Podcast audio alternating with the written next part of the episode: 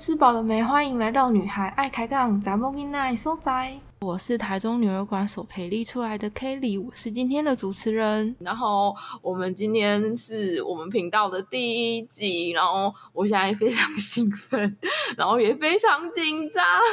好，那我们今天呢？呃，邀请到第一季的来宾是那个 Podcast 左边茶水间的主持人左一，然后我们接下来就请左一来跟我们打个招呼。Hello，谢谢今天能够变成你们节目的第一位就是受访的来宾，我真的非常的荣幸。我相信今天的节目就是能够聊得非常的精彩。好，谢谢你，真的很开心。我们第一集的受访来宾就可以邀到左一，然后这这是我 对我们非常重要，就是希望有你的加持，然后我们频道可以更顺利。谢谢。然后今天我们就是请左一来跟我们聊聊的主题是我们的理想生活这样子。然后相信要达到理想生活这个目标之前，一定会经过非常多的呃过程，然后那过程一定非常多故事可以讲。那接下来内容我们废话不多说，就是要进入那个佐伊的世界。然后其实我们频道当初就是在讨论，就是因为我们有预设集数的目标，然后想要先做做看，然后就想说，那就是大家一定要选择就是自己有兴趣的，啊，或是就是要找一个目标去选择我们今天的受访来宾。然后那个时候我自己就是。提座椅，就是我，我是我提的，就是当你，就对，就是当初就他们就说在提了，因为因为我不是那种，嗯，我不是那种当下就可以马上想出人选的人，对我是那种喜欢做资料，然后找一些。根据啊，找些人家的背景这种，可是我当下他们就是开会的时候，就就就是想说，哎，我们现在就直接脑力激荡起来。然后我那时候想到第一人选就是你，哦天哪，太荣幸了吧，谢谢。不会，就那个时候其实我没有想太多，就是觉得说，呃，因为我我起初起初会找你，其实虽然你是经营 podcast 的，可是我我有在 YouTube 看到你，然后我那个时候就是。就因缘际会啊，就可能随便乱点，或者是嗯，就是可能我也不知道为什么，就是 我我没有特定设定一个目标，说我今天要看什么影片。那但但是他就是推荐给我你的影片，然后那一集就是好像是讲说哦，讲那个平面结案，就是好像你有请一个嗯平面设计师，因为因为刚好我的背景就是我是视觉传达的。嗯，就视觉传达科系，所以我就对那个非常感兴趣，而且那个时候刚好是我快毕业，然后我就会就有一个梦想，梦想就是希望可以就不用去上班啊，然后可不可以接案啊这样，然后就刚好看到，对，然后我那时候看到那一集，我就超级感兴趣，而且就是听完之后内容就是觉得说，哎，都是我会想听，而且会就觉得说会问出这些问题的人，肯定也是。就是有先了解，或是他一定是相关背景的才会问这些问题。然后我就很好奇，说这是什么频道？而且我那时候听你的声音，我想说，哎，该不会是一个姐姐吧？就是很年轻。然后，然后我就赶快去查一个资料。对，然后，然后我我就是。就有那段经历，然后之后我就会时不时，然后有空，我就会去点你频道来听。然后，然后，嗯，到就是最近我们在在筹备的时候，我就就觉得说你很优秀。然后，虽然虽然其实可以找到你很多访问，可是就是还是有一些问题想要问你，然后对你有很多好奇，就就是想说找你聊聊天这样子。当然没问题。好。谢谢。那我们要进入访谈之前，想请左一先简简单自我介绍一下，就是可能你毕业之后勇敢闯荡的过程，然后还有你的频道。嗯，没问题。也谢谢主持人的开场。我毕业之后的闯荡，我觉得这个毕业可能要先从高中开始说起，因为其实我高中经历了一段算是人生中还蛮低潮的，就是。黑暗时期 也没有到超级黑暗了，但就是学业成绩不好，然后呃，该考上的大学也没有考好，所以其实我那个时候嗯，等于说自己也对于传统教育不再感兴趣。然后我想要做，可是我对于人生有很多想要做的事情。我想要去澳洲打工度假，想要去纽西兰，我想要开始出去工作。所以，嗯，也不是说我什么都不想做，只是我不想要继续所谓的求职就业，就是继续当一个学生。那那时候其实有蛮多的家庭革命，就是因为我爸妈是希望我继续念大学的，那我自己不想，所以我们嗯，就是有很多很多的吵架，很多很多的纷争，最后我们找到的一个 middle ground，就是我白天去工作，然后我晚上去念大学的夜间部，所以我大学的时期，其实我经常笑说是一个我的地狱时光，就是我早上大概八。八点我就要出去上班，就是打卡，然后呢一路上班到晚上五点，然后呢下班打卡之后呢，我要用一个小时的时间冲去学校。我们夜间部是，嗯，从。六点到十点就是上课，上完十点，然后你又跟朋友就是去喝个就是小酒啊，你知道，就是吃吃宵夜啊。回到家的时候都已经十二点一点了。然后我刚好读的学系又是设计系，所以我一样也是就是设计学系出身。然后那个绝对就是我相信你一定也知道，绝对不是一个好混的系。对 对，所以就是作业也非常的多。然后我就大概都是两三点才睡。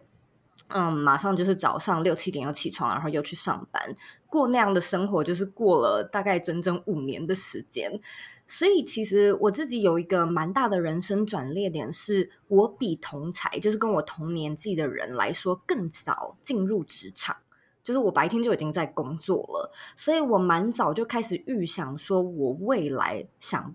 要过怎么样的生活？其实简单来说，就是我大概在大二大三的时候就意识到，我喜欢做设计，可是我不喜欢进办公室，我也不喜欢地点或者是时间被限制的感觉。因此，从那个时候开始，我就，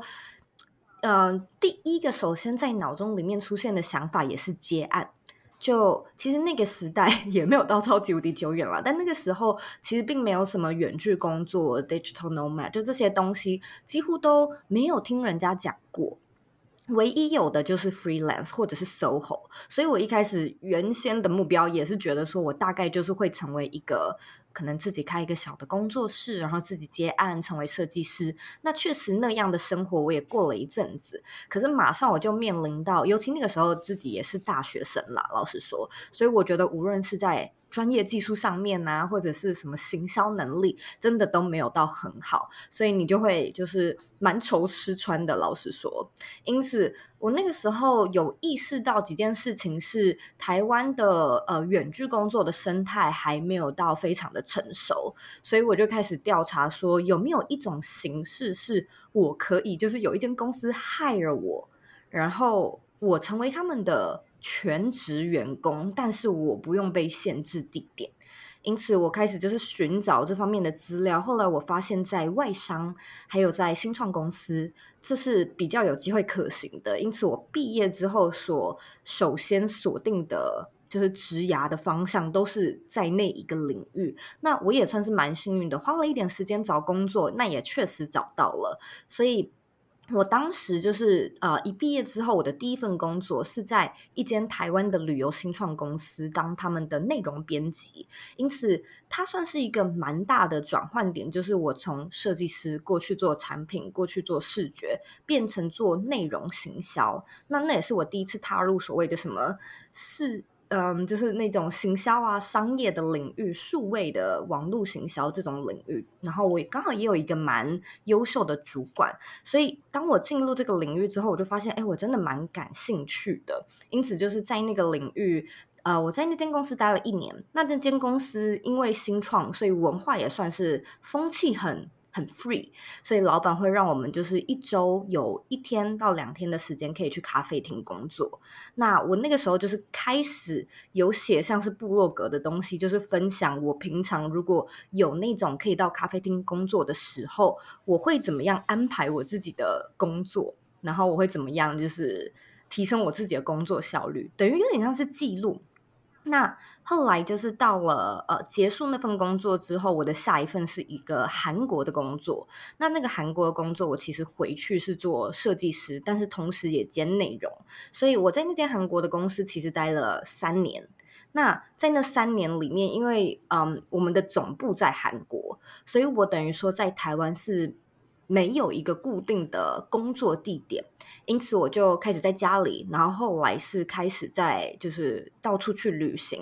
就是平常什么东西就是在线上在电脑上面完成。那后来就是我也搬到美国，然后持续做我韩国的那份线上的工作，所以这段历程我都有点像是在记录。那后来我就发现，好像蛮多人对于，就你知道，一开始只是朋友，朋友会很好奇说，哎，你怎么可以到处一边工作一边旅行？你是怎么样找到这份工作的？那你平常是怎么 manage？所以我会跟朋友讲。后来你会发现，就是有一些陌生人来问，就是哎，他们是谁？那我才发现好像有这个商机。那到了美国之后，就是也有意识到 podcast 是蛮流行的，所以我等于说找人家可能一两年开始。做 podcast 是因为看到一些就是远距工作，然后可能个人品牌的商机，因而就是走向左边茶水间这条路。嗯嗯嗯，就是其实我呃，因为我是二零二零左右才认识你的频道，然后我就。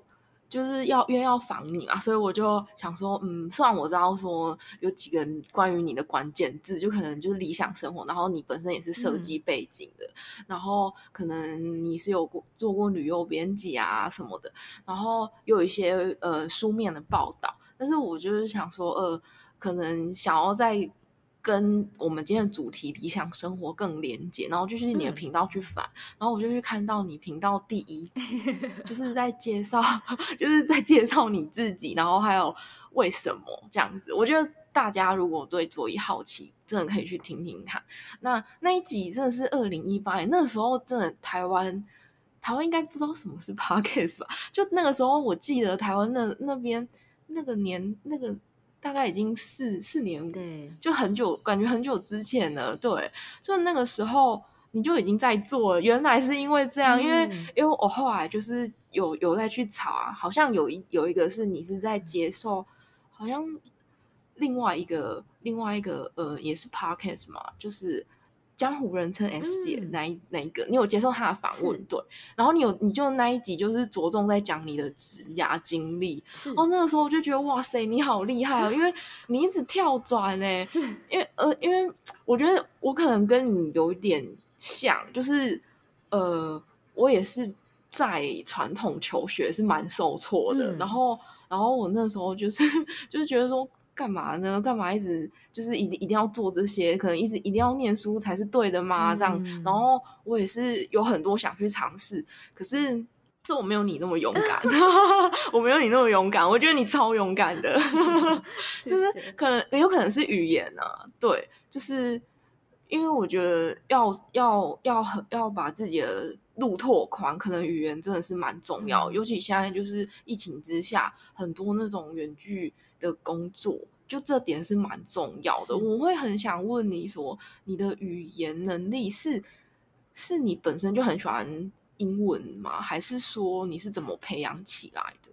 我觉得本身就很喜欢，这个绝对是一切的 foundation，就是。我也不只喜欢英文，就是我对于作文啊、写作、语言这类的东西，我一直都蛮感兴趣的。我就是那种数理超级无敌差，但是英文可以就是把我的整体分数提高的那一类。那你知道，小的时候可能开始有学英文，所以你在这地方有一点点自信，有自信的东西，你就会自然比较愿意投资跟继续读下去，因为。其实你就是愿意做这件事情嘛？你这个件事情做的还不错，所以后来呃，就是对你有成就感，所以你愿意就是花更多时间继续做。那后来就是没有在念书之后，我也发现我会自己自学，就是我会我会看一些英文书啊，我会听了音乐之后上网去查。嗯，歌词，然后尽量把歌词看懂，看不懂的字去查。所以我发现我会有这样的习惯，好像英文就这样子慢慢的锻炼起来。但我觉得可能旅行，就是我自己也是一个热爱旅行的人。那旅行的时候，很多就会仰赖你的英文跟对话能力。但我觉得也是一个很好的训练，就真的有变好？哇，因为我其实我其实就是求学过程就非常不顺利，所以我对英文本身就很有阴影。然后，但是我也知道说这个是一定，就是如果你想要从事远距工作啊，然后你想要去。别的国家工作等等都是一个关卡，嗯，所以我就很感谢你的分享。会，但是我自己认为，其实英文只是一种，因为像我身边也有哦，说韩文、说日文说的很厉害的朋友，也在那边找到工作，就是也找到什么日商的、韩商的公司，然后讲不是英文的语言，所以一定也可以的。谢谢。那那呃，我我记得就是你有说过，就是当旅游编辑是一个，就是它是一个你的契机嘛，就是称之为契机，不知道对不对？就是你开始思考什么样的生活是你要的，然后呃，会会很想知道说，嗯，你你你的思考的那个过程是怎么样理清楚的？因为有些人他他会知道说，我现在做这个工作非常的不开心，他知道他自己不开心，可是。不知道我要干嘛，我我就除了工作之外，从小到大就大家都是升学、考试、工作，然后可能再就结婚生子吧，大概就这样了吧。然后 到到底就是为什么你会有这样子的想法？嗯，哎，我觉得这个问题问的很好，哎，就是你有没有一种感觉是，就是可能某一天你早上起床的时候，你发现你脸上大长痘痘，然后你就开始在想说，到底是什么原因？是吃的吗？是我擦了什么保养品吗？还是是因为我睡眠不足？还是是因为我压力大？就是你知道成因有很多，所以我那个时候发现我自己可能在生活还有工作上面做的不是很开心。你知道，你就是想尽办法，每天早上起床都在那边想借口去请假。可是成因到底是什么？就是我觉得可能有很多，就像是你脸上长痘痘，可能是睡不好，可能是乱吃东西，你不确定到底是什么。然后你去看医生，医生可能也跟你说，哦，有这些原因，那这些可能都是原因。所以我那个时候做的第一件事情，其实是这应该要怎么讲，就是抽离啊那个所谓的来源，就是我去寻找，我一个一个去寻找，说究竟是什么造成的。所以我那个时候做的第一件事情是，我去观察它的成因从哪里来，是我的工作内容吗？还是是我的工作环境？还是是我在工作上面需要相处的人？还是是我自己的一些生活作息跟平常的就是 lifestyle？所以我等于说就是一一去看，那可能。简单来说是 pay attention。所谓的 pay attention，可能是我在工作的时候，就是仔细观察跟我工作相处的人，然后我在工作的时候仔细观察我的工作内容，就是这样子一一检视之后，我发现其实我还蛮喜欢我的同事的，我并不讨厌他们，我并不有，你知道，有的时候就是去到一间公司，你就会觉得哦，看到这些人我就好讨厌，我不想要在这个环境里，就也不是，然后我也没有。讨厌我的工作内容，因为那个时候所谓的发现开端，其实我还在一间啊，就是我记得那个时候是数位相机的一个公司，一个相机的公司当他们的网页的美编，所以我也觉得我没有讨厌做美编这件事情，相反的，我自己就是在。可能假日的时候，我都还会去咖啡厅，就是帮忙修改一下公司的网页。然后老板也没有叫我这么做，也没有给我加薪水，就是什么都没有。我只是主动自己想要做这件事情。然后我在咖啡厅的时候还做的很开心，所以我就知道说，OK，那原因就是你就这样一个一个 check，让你让我不开心的原因不是工作内容本身，不然的话我哪会就是假日还到咖啡厅做工作呢？然后也不是，嗯，那些。那些跟我相处的人嘛，后来我就发现是环境，因此我就在想说，有没有一个办法是我不要被环境所控制，但我还是做一样的设计、一样的工作，因此我才开始去思考说，OK，呃，到底是什么样的原因，然后要怎么样去调整？那那个时候，我的第一个想法是先去查资料。所以我记得那时大概是二零一二年，我记得蛮清楚的。二零一二年是我第一次听到所谓的 digital nomad，就这个词过去完全没有听过，然后到那时候才发现这是什么？什么叫数位游民？上网查了一下，才发现哦天哪，国外竟然有人是就是带着自己的笔电到处旅行，然后还可以就是有薪水完成他的工作。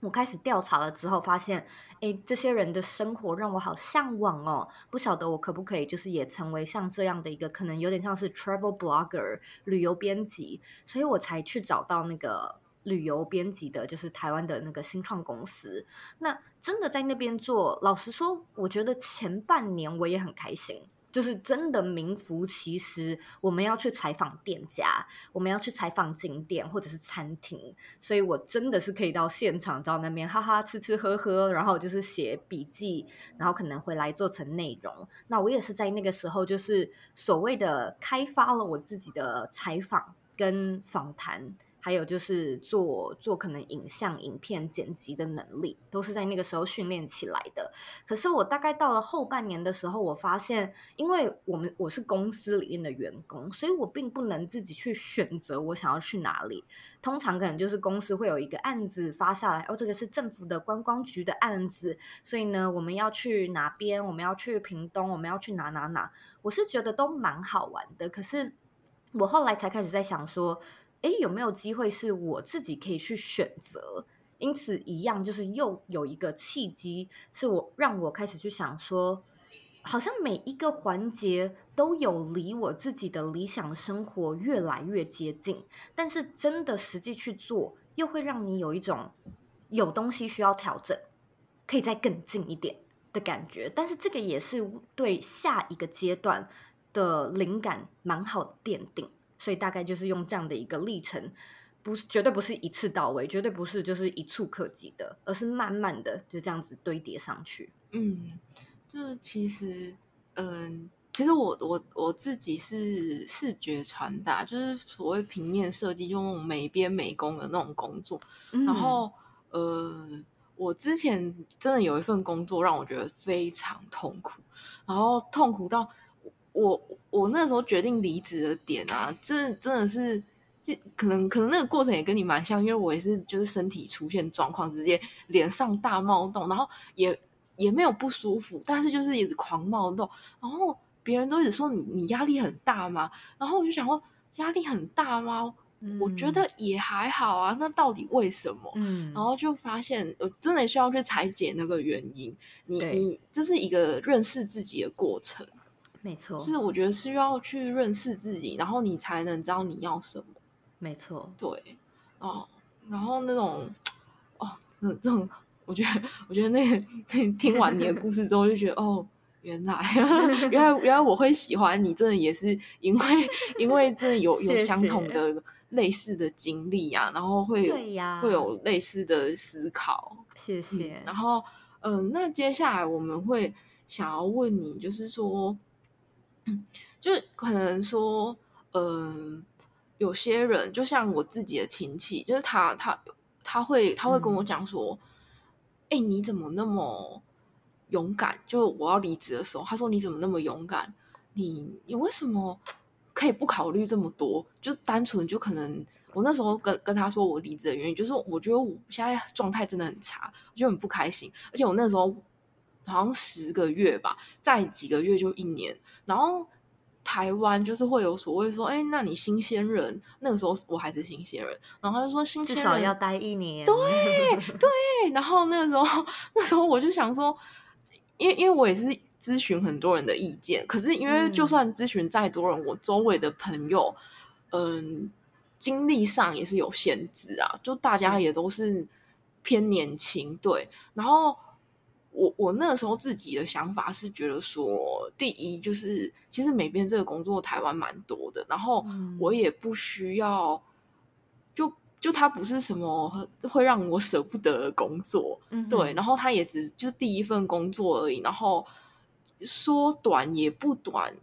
其实应该也还好，我自己是觉得应该也还好吧，就是至少超过半年啦这样，然后我就走了，然后就我很想知道说你有没有类似的经历。就是在你选择说你要离职之前，你会考虑的是什么，或是或是你会评估的点是？其实我觉得你刚才那个亲戚的例子，或者是朋友的例子，听着让我蛮有感觉的。是我也是那个在生活中像你一样，经常会被说做某一些作为很勇敢的人。可是我一直以来心里都会觉得，可是你不喜欢这份工作，然后你继续待着，就是你每天面对那个情绪，我觉得那样的人才更勇敢。就是我不想要每天继续做着我不开心的工作。这是我认为我必须要去解决的事情。有的时候我会认为，好像你知道，有一些人呢，他就是能够嗯，很很坚毅不拔，然后很很容忍的，就是持续的做自己的工作，做了五年、十年。我甚至是觉得，那也是一种很很厉害的能力。就是你能够那么的随遇而安，然后你能够那么的，就是在一个环境里面按部就班，就是好好的做。对我来说，反倒是一件很困难的事情。嗯，所以我自己也并没有那种哦，我想要就是啊，凑凑满一年呢。那现在一一年又多了一点，那再凑满凑个一年半好了。就是我一直以来都没有 这样的一个比较传统的心态，但是我一样会经历所谓的。嗯，我觉得它是一种感受的转换，就是你察觉到你好像不太喜欢这份工作，可是你会否认一段时间，就是你会觉得说，哈，真的要这样吗？那又要重新找工作，那薪水怎么办？所以你会先否认，然后你否认一段时间之后，你可能会找朋友聊。我觉得有的时候那个找朋友聊，反而是。更加笃定你心里的那种确定感，就是同同学同事可能跟你说：“哎，不要离职啦，你就是快要满半年啦，就是再再撑一下，再撑一下，领个年终什么的。”你可能心里又会觉得：“好，我更加确定，我现在就想要离开。”所以呢，就是你又会进到另外一个 phase，是你会从否否认开始到嗯，就是接受，就你就会觉得 OK，对，没有错，我确实是想要离开。然后你可能会开始就进一步的去思考，好，那如果现在经济状况怎么样子，我的职涯发展怎么样？那如果说要开始准备履历，我需要做什么样的准备？有没有什么样的技能需要去嗯需要去练习或者需要去学习等等？所以我觉得在这个 phase 的时候，我的确会做比较就所谓 technical。我会做那些比较实际上面需要的，就是技术层面的准备。那我一直以来都 蛮是一个喜欢骑驴找马的人，所以如果说有这样的一个。就是有这样的一个发现。老实说，我自己在那个韩国的公司换到左边茶水间也是，就是我中间有不离职创业一年的时间。那在这一年之中呢，其实我都是在做左边茶水间的准备。可是你知道，Podcast 可能最一开始也没什么人听，也没有赚钱，所以我的确是需要一份就是白天的薪水跟工作来支援我。那在那一年的时间，其实我花了前半年是。呃，白天工作，然后晚上做左边茶水间。那到了半年之后呢，我是有点像是整个调换，就是我呃白天的那份工作变成 part time，变成兼职，然后我花更多时间做左边茶水间。那这样的历程又过了另外一个半年，我才真的觉得说，OK，我准备好了，无论是技能上面、专业程度，或者是经济能力上面。都比较有有能力了，我才真的从那个韩国的公司离开，然后全职在美国创业。所以其实我觉得很多时候我们讲到转职，我的确啊好像有发现，就是我每五年都会想要换一些什么样的东西。可是你大概从可能第四年、第甚至是第三年开始，你心里会有一个征兆。那你也不用说马上做一个超级无敌可怕，就是跨出那大步，而是一样，你可以一步一步慢慢的堆叠，也许花个半年、一年的时间去累积那些你所需要的资源跟素材，这样你在转换的时候才可以比较就所谓的无痛接轨。那那那我会想问，就是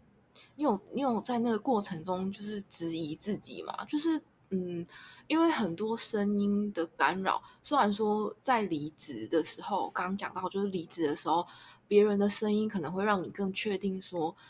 对我就是要离职。可是你你在做转换的过程，比如说你刚开始经营 podcast，就会不会很人很少，然后你很气馁，或是会开始质疑说，我我这样做是对的吗？那因为因为这是要承担风险的，虽然说你有一份工作给你一个稳定的经济基础，但是对于未来还是会还是会害怕嘛？还是你其实不会？我其实比较是那个不会的人，因为对我来说，我觉得很多事情没有对不对，因为你真的找不到对不对，所以只有想不想。因此那个时候来做左边茶水间，对我来说就是想或不想而已。那我想嘛，我内心是觉得，尤其我其实在我是二零一八年开始，就是真的录下第一集，然后真的就是上线到可能就是 Spotify 跟 Apple 上面。可是我其实从二零一七年我就开始在想这件事情，然后我一样也是一个 就是很爱做像你一样就是很爱做调查的人，所以我是有去观察一下美国的一些可能这边的所谓的 entrepreneur，就是自媒体圈啊，或者是 podcast 的产业跟生态，我心里面是蛮笃定在台湾有机会红起来。可是你知道这个也不是说绝对，所以你心里面的确会像。你说的一样，有一种心悬着的感觉，我不确定。我只是觉得投资看看，可是这个跟任何的投资都一样，因此到后面他可能真正会需要面对的会是你，那你到底想不想做？如果做这件事情没有对或错，那你想不想？因此，在我的职涯里面。我觉得我是一个会花很多很多时间去查资料、做功课的人。那当我确定要做的话，就是我通常就是会蛮背水一战，就是很 focus 的，真的要做那就去做。然后一路上面可能会有一些人有什么样的声音，但我觉得 podcast 这个东西就是这样，就是有做起来那很不错。如果有一天不想做了，真的删掉也没有关系。所以那个时候我等于说一直有一个 Plan B，就是所谓的白天的工作嘛。那同时其实我在美国也有思考其他的所谓的备案，就是回去接案啊，或者在美国找其他的工作，这些都是如果左边茶水间没有做起来。我可以转换的其他的跑道跟方向，因此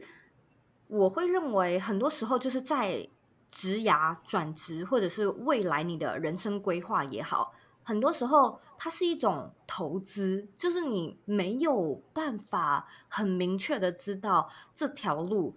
究竟走起来会不会像你想象中的一样，可是，在一边走的过程中，你可以越来越确定。确定你喜欢或者你不喜欢，所以它不会像你想象中的那么天哪，一次就是需要承受的那么多。老实说，我自己是觉得这样子，就是很多时候它是一个慢慢的、慢慢的进化的过程。那在这个进化的过程中，或许就不会有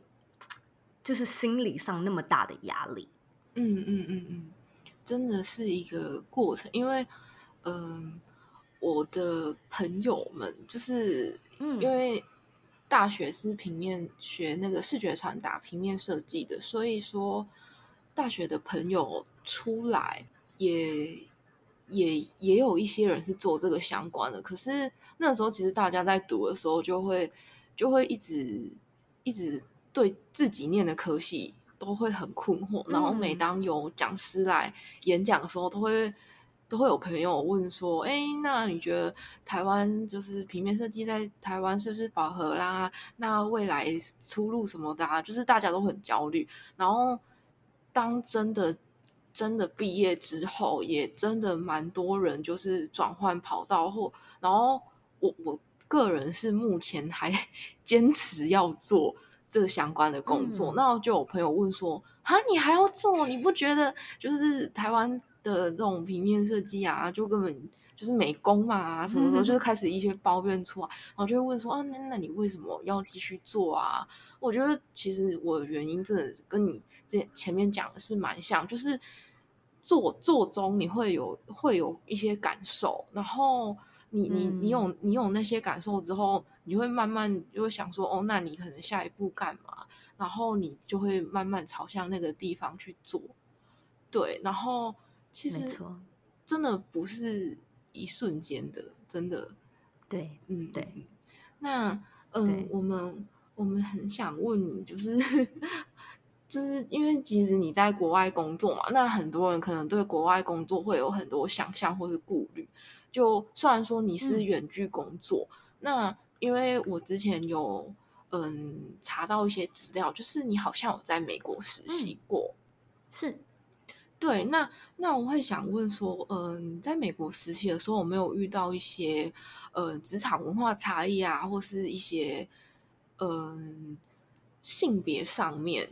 或是觉得很 shock 的事情，可以跟我们分享吗？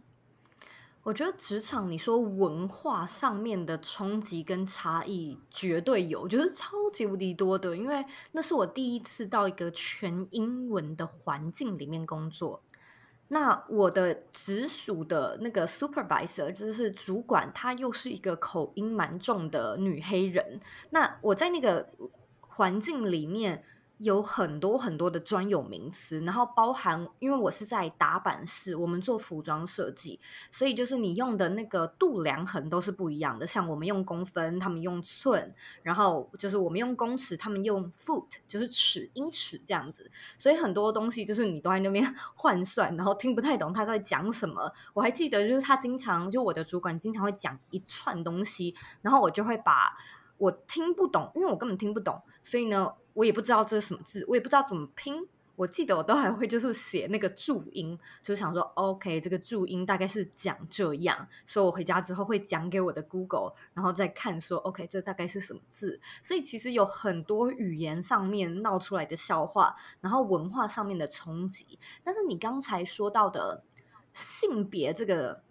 我觉得蛮呃另类的是，我一直都算是一个在嗯性别上面蛮平等的职场环境里面工作，包含我刚才有说的可能是 fashion 嘛，那 fashion 这个产业其实它本身就是存在着蛮多的像是同志啊，或者是不分性别的人，所以在那个环境里面来说，大家好像就是蛮视这件事情为一个很很稀松平常的事情。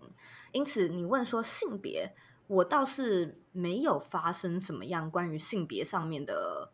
嗯一些可能困扰或者是有趣的事件，可是文化上面蛮多的。嗯嗯嗯嗯，因为其实其实应该是蛮多女生，嗯或是蛮多年轻人，嗯会想出国，他可能不一定是去工作，有可能就是一般的澳洲游学，因为很多很多人他现在就是可能觉得说啊，人生只有一次嘛，然后就试试看啊，然后就冲去。那我像我最近就有听朋友就讲说，嗯、因为他他是刚好考研究所，然后考研究所结束之后，他就是在等放榜期间，就跟他聊天说，那你之后要干嘛？然后他就他他就回答我说。哦，那可能就是如果我们研究所没上，就直接冲去澳洲，嗯然后哼学个语语言啊，然后就是拓宽一下视野什么的。那那个时候我其实就是嗯蛮，我就有问，我就有问他说，那你不担心吗？就是担心，因为嗯，可能欧美那边会有种族歧视啊，然后我那位朋友又是很娇小的一个女生，然后她就就就是属于会被欺负的那种人的那种感觉。然后我就想说，天哪，你就白白净净的那个。大家可能会以为你未成年吧，那那那个相貌，那你怎么敢？然后你英文其实其实说好也是好，但是口音啊什么的，就是会有很多问题啊。而且你是女生呢、你不担心你的人身安全吗？什么的？嗯那你觉得你觉得这个会是问题吗？因为我们就是没有出国啊，就是这种东西其实都是空想。那嗯依照你的想法，这会是问题？我觉得它没有绝对答案。我得说，世界上的确是存在蛮多对于女性有严重歧视的国家，甚至我是觉得现在美国还好啊，但是可能呃中亚、中东目前还是有，也的确是有。那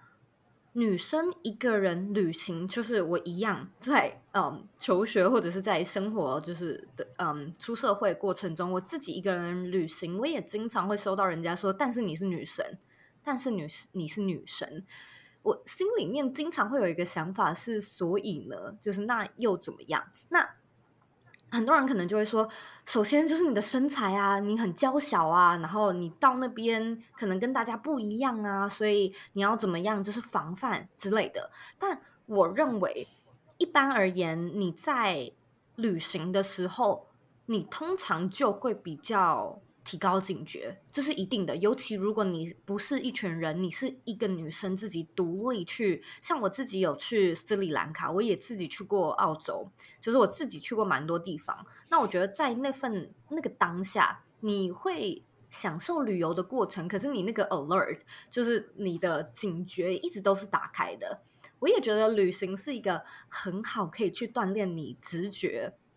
的嗯的一个训练，就是你心里面的那个开关打开，所以你会知道，OK，这个人好像无论是男女老少，好像我都不想要继续跟他交谈下去，也不想要继续跟他交朋友，或者是有一些人，他可能是一个老 baby，你一开始觉得很奇怪，可是你后来跟他聊了之后，好像发现，哎，其实他真的是一个就是很好的爸爸，所以就继续聊天下去。因此，在这个过程中，我不能说有一个绝对，可是。我会认为你自己心里要有一把尺，然后那把尺真的是女孩在旅行或者是在工作生活的过程中的一个救命仙丹，就是这是你心里面知道要不要跟那个人去暗巷，或者是要不要搭上那台车的一个很重要的指标。那我相信，大部分的女生，可能尤其是听这个节目的女生，都是聪明的人，一定都不会把自己落到就是那样的一个比较危险的环境。那当然还是会有危险的事情，就是会有意外发生。所以我是认为，如果我们今天讲到意外好了，这真个这真的不应该说有性别之分了，就是男女老少都可能会面临到所谓的意外。所以在嗯。生活或者是追求你自己想要的过程中，我是认为不要太被你的性别或者是你的年龄给限制。那些你真正想要做的事情，就去做做看，然后小心谨慎，通常是会有蛮好的结果。好，谢谢你的分享。我觉得，因为我就是属于那种，嗯。被性别有点框架住的，因为我一直我一直从高中就就说就喊着说我之后一定要去环岛什么的，然后我要自己去啊什么的。哦，我爸妈就会想说啊，你疯了吗？你你你你你这样 OK 吗？你是女生，他们就是开始担心。然后他们的担心，我知道为什么。然后呃，我那个念头没有没有被他们的担心打消，但是我。会对自己能不能保护自己这种这种事情，真的会产生怀疑。是，但是听完你讲之后，我真的会会想要勇敢跨出第一步。那那我们会想问，就是关于勇敢跨出第一步啊，是很多人，嗯，其实其实我觉得啊，我觉得应该真的蛮多人就是想要远距工作，可是我想远远距工作其实应该是，嗯，需要一些。比如说自律一点的人格特 质啊，这样子就是可以可以请你分享一下吗？你会觉得说哦，自己会适合远距工作啊？是不是刚好是因为你是属于什么样个性的人？嗯，我觉得远距工作要是一个对于你工作本身蛮积极的人，就是你知道，如果你在做一件你不喜欢的事情，尽管你今天可以在海边做。在法国，你在巴黎，你还是不想做，就是你工作的效率可能还是做得很差。那这个跟地点，老实说是无关的，甚至地点是一个会让你更不想做。的缘由，就是因为你对这份工作本身没有热情，或者你工作本来就没有到太积极，因此要做一份远距工作，我觉得首先超级无敌重要的是，你要知道接下来可能你真的很顺利的开始做这份远距工作，你接下来的半年、一年，甚至两三年，你都必须要花大量的时间跟自己相处，以及规划自己的工作。那首先你一定要对这份工作有一定程度的认同感，或者有对团队文化有一定程度的归属感，你才有那个动力，就是继续的 drive 下去。就相信我，只只有钱不会让你想要认真工作的。所以，嗯，首先先确定它是一份至少你不讨厌，甚至做起来还蛮喜欢的工作。那下一个我会认为是，其实这个蛮有趣的，是你要蛮能够独处的，就是你要蛮独立的。因为远距工作真的大部分的时候，虽然你可能会在线上，然后从头到尾跟你的呃主管或者是同事聊天。但其实现实生活中，你可能就是一个人，你就是一个人在家里，你就是这样子面对着电脑，就是自己在那边自言自语的讲话。我认识过很多很多远距工作者，有蛮多蛮大一部分的远距工作者，最后结束远距工作，回到就是传统职场的原因，反倒是因为他们想念那个环境。所以，其实我觉得。很多时候，很多大学生他会觉得说，我不想要进公司，我想要自己在家里，然后甚至我自己就是当老板。我会认为可以啊，你可以去试试看。但是你会发现，就是在职场上面，有的时候也不会比你想象中那么糟。虽然你可能会过得，就是觉得说啊，不是很开心，然后工作有点有点讨厌。可是，在工作上面，你所结交的人脉，像我过去那些认识的同事，可能直到现在都有持续的联络。我觉得这些东西都是很棒的礼物，就是很珍贵的东西。因此，很多时候就是我们回来去看自己在做的事情，你会发现，嗯，远距工作它有时候的确会有那种被。梦幻化，然后被就是太美好化的一面。但当你真的来做的时候，首先你要有积极的心态，然后你要蛮能够独处、蛮独立的一个人。那再来，你要有解决问题的能力，就是因为大部分的时候你要被动、被动的沟通，所以你就是要学会远远距协作。然后遇到问题的时候，可能第一时间不不太有人能够马上帮助你。所以危机处理的能力、解决问题的能力，但我觉得这些能力都是在你工作远距工作可能一两年之后也能够被锻炼起来的。哇塞，就是这样听起来就会觉得说，嗯，可以跨出第一步了，觉得是好心灵鸡汤。真的，我觉得很多人可能听完这集就觉得说，好。我我这种公这个公司我不想待了，鼓励大家离职吗？真的，因为刚刚讲的那种那个同事，其实我蛮有感的，真的蛮重要的。我我当初会离职有一个原因，也是因为同事，然后会想要说哦，自由接案啊，然后远远距工作，会想了解，有一部分也是因为他不太需要。跟同事相处就是面对面的那种比较还好，可能就是开会这样子，就啊很勇敢。是好，那今天就是访谈下来，就是真的很多故事。那今天的访谈就到这里喽，真的很谢谢左玉今天来跟我们聊聊，也希望正在收听的女孩们都能达到自己想要的理想生活哦。大家也别忘了订阅左一的频道，左边茶水间，还有我们女孩爱抬杠的频道哦。然后也记得要加入台中女儿馆的 FB 粉丝团、IG 还有官网。那大家下次见喽，拜拜。